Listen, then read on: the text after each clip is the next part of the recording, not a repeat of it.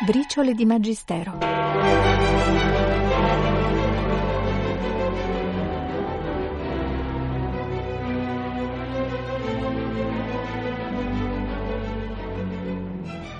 Chi è il cristiano?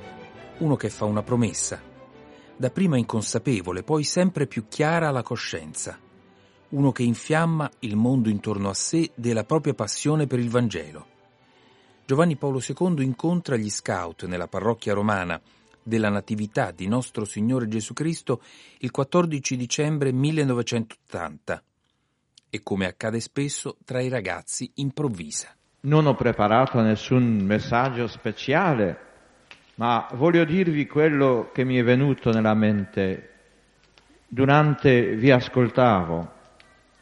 Ecco il primo pensiero un scout è un uomo, un giovane, che vive con una promessa.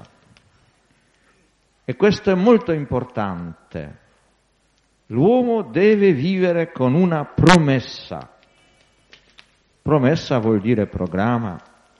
Promessa vuol dire programma che crea un obbligo interiore, un dovere.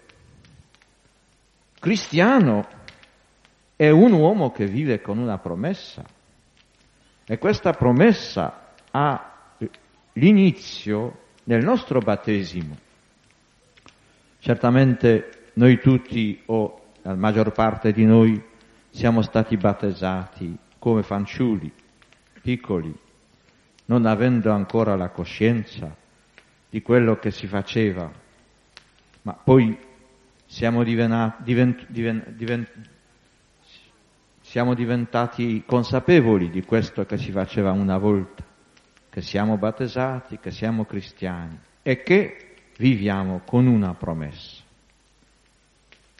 Secondo, noi ci troviamo qui intorno a un fuoco e questo certamente è un elemento che fa il clima, l'atmosfera, fa la tradizione dei campeggi, della vita dei scout. Lo so bene anche dalla mia esperienza e so bene come è piacevole, anzi, anzi più che piacevole, di trovarsi intorno a un fuoco. Fuoco vuol dire fiamma, vuol dire luce e vuol dire calore. Tutto quello è necessario per la vita, per la vita umana, per la vita di ciascuno di noi e anche per la vita dei cristiani. Voi dovete essere e luce e calore per gli altri.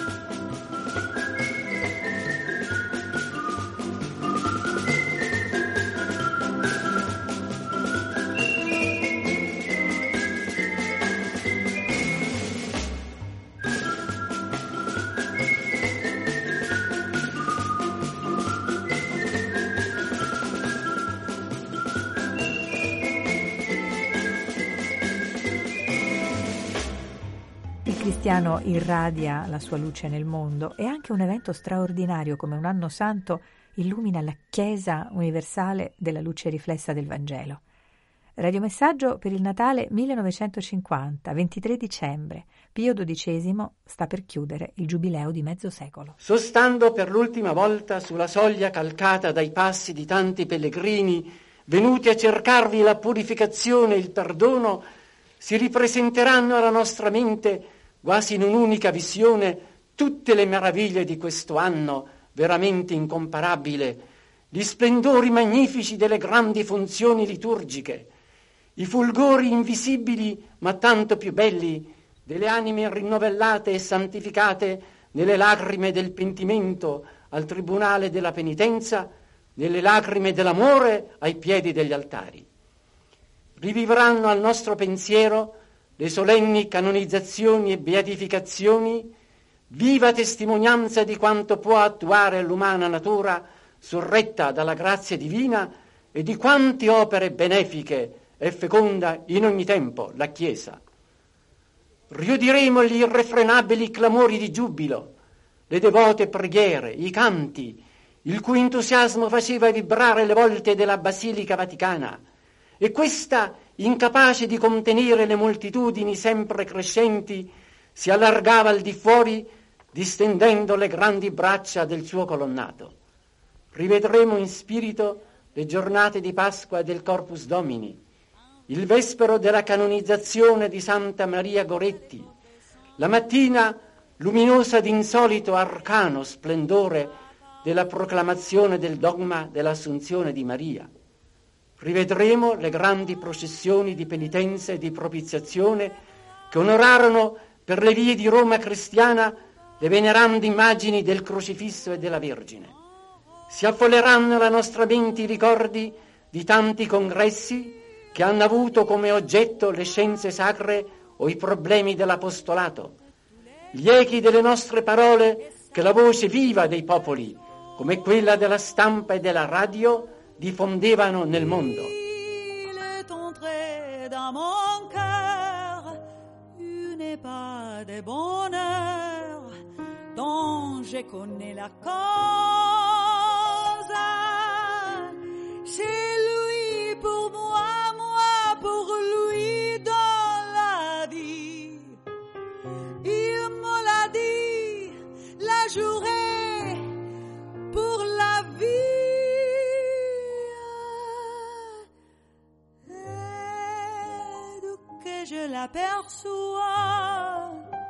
alors je sens à moi mon cœur qui bat.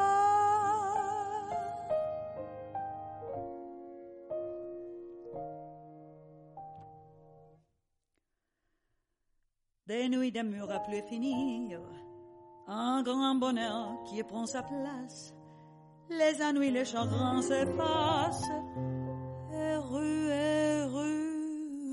un mourir. Quand il me prend dans ses bras, il me parle tout bas je vois la vie en rose. Il m'a dit des mots d'amour, des mots de tous les jours, ça me fait quelque chose. Il est entré dans mon cœur une pas de bonheur dont je connais la cause. C'est toi pour moi, moi pour toi dans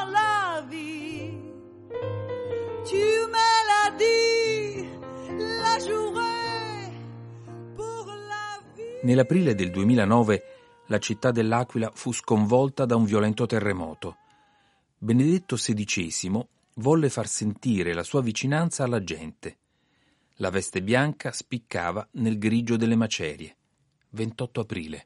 Eccomi ora qui in questa piazza su cui si affaccia la scuola della Guardia di Finanza che praticamente sin dal primo momento funziona come quartiere generale di tutta l'opera di soccorso.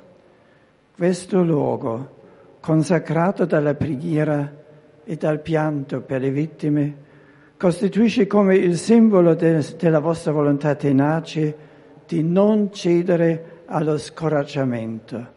Nec recisa recedit, il motto del corpo della Guardia di Finanza che possiamo ammirare sulla facciata della struttura, sembra bene esprimere quella che il sindaco ha definito la ferma intenzione di ricostruire la città con la costanza caratteristica di voi abruzzesi.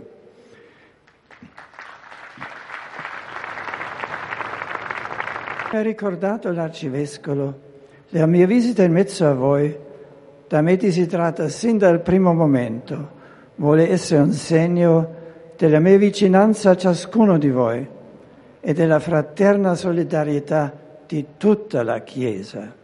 In effetti, come comunità cristiana, Costituiamo un solo corpo spirituale e se una parte soffre, tutte le altre parti soffrono con lei e se una parte si sforza di risollevarsi, tutte partecipano al suo sforzo.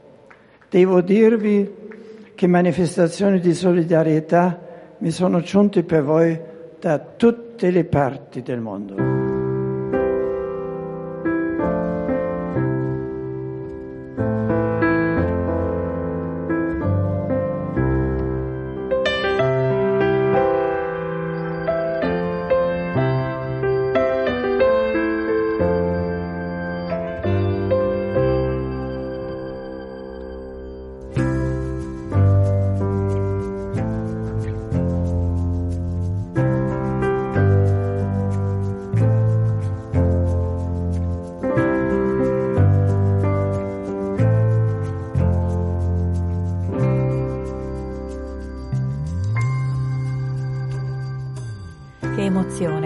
Paolo VI trovarsi di fronte alla Sacra Sindone, in particolare se grazie alla tecnologia del tempo gli è possibile contemplare il telo con abbondanza di particolari. Ecco il suo messaggio in occasione dell'ostensione televisiva, 23 novembre 1973. Sappiamo quanti studi si concentrano intorno a cotesta celebre reliquia e non ignoriamo quanta pietà fervida e commossa la circondi. Noi personalmente ancora ricordiamo la viva impressione che si stampò nel nostro animo quando nel maggio 1931 noi avemmo la fortuna di assistere in occasione di un culto speciale tributato allora alla Sacra Sindone ad una sua proiezione sopra uno schermo grande e luminoso. E il volto di Cristo ivi raffigurato ci apparve così vero, così profondo, così umano e divino, quale in nessun'altra immagine avevamo potuto ammirare e venerare. Fu quello per noi un momento di incanto singolare.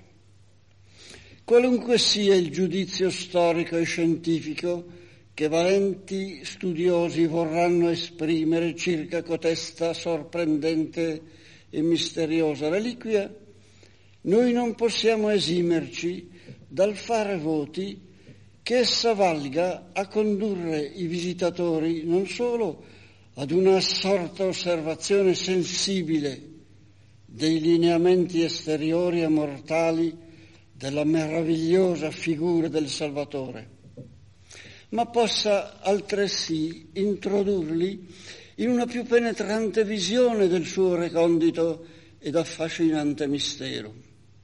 Noi pensiamo all'ansioso desiderio che la presenza di Gesù nel Vangelo suscitava di vederlo, più che curiosità, attrazione.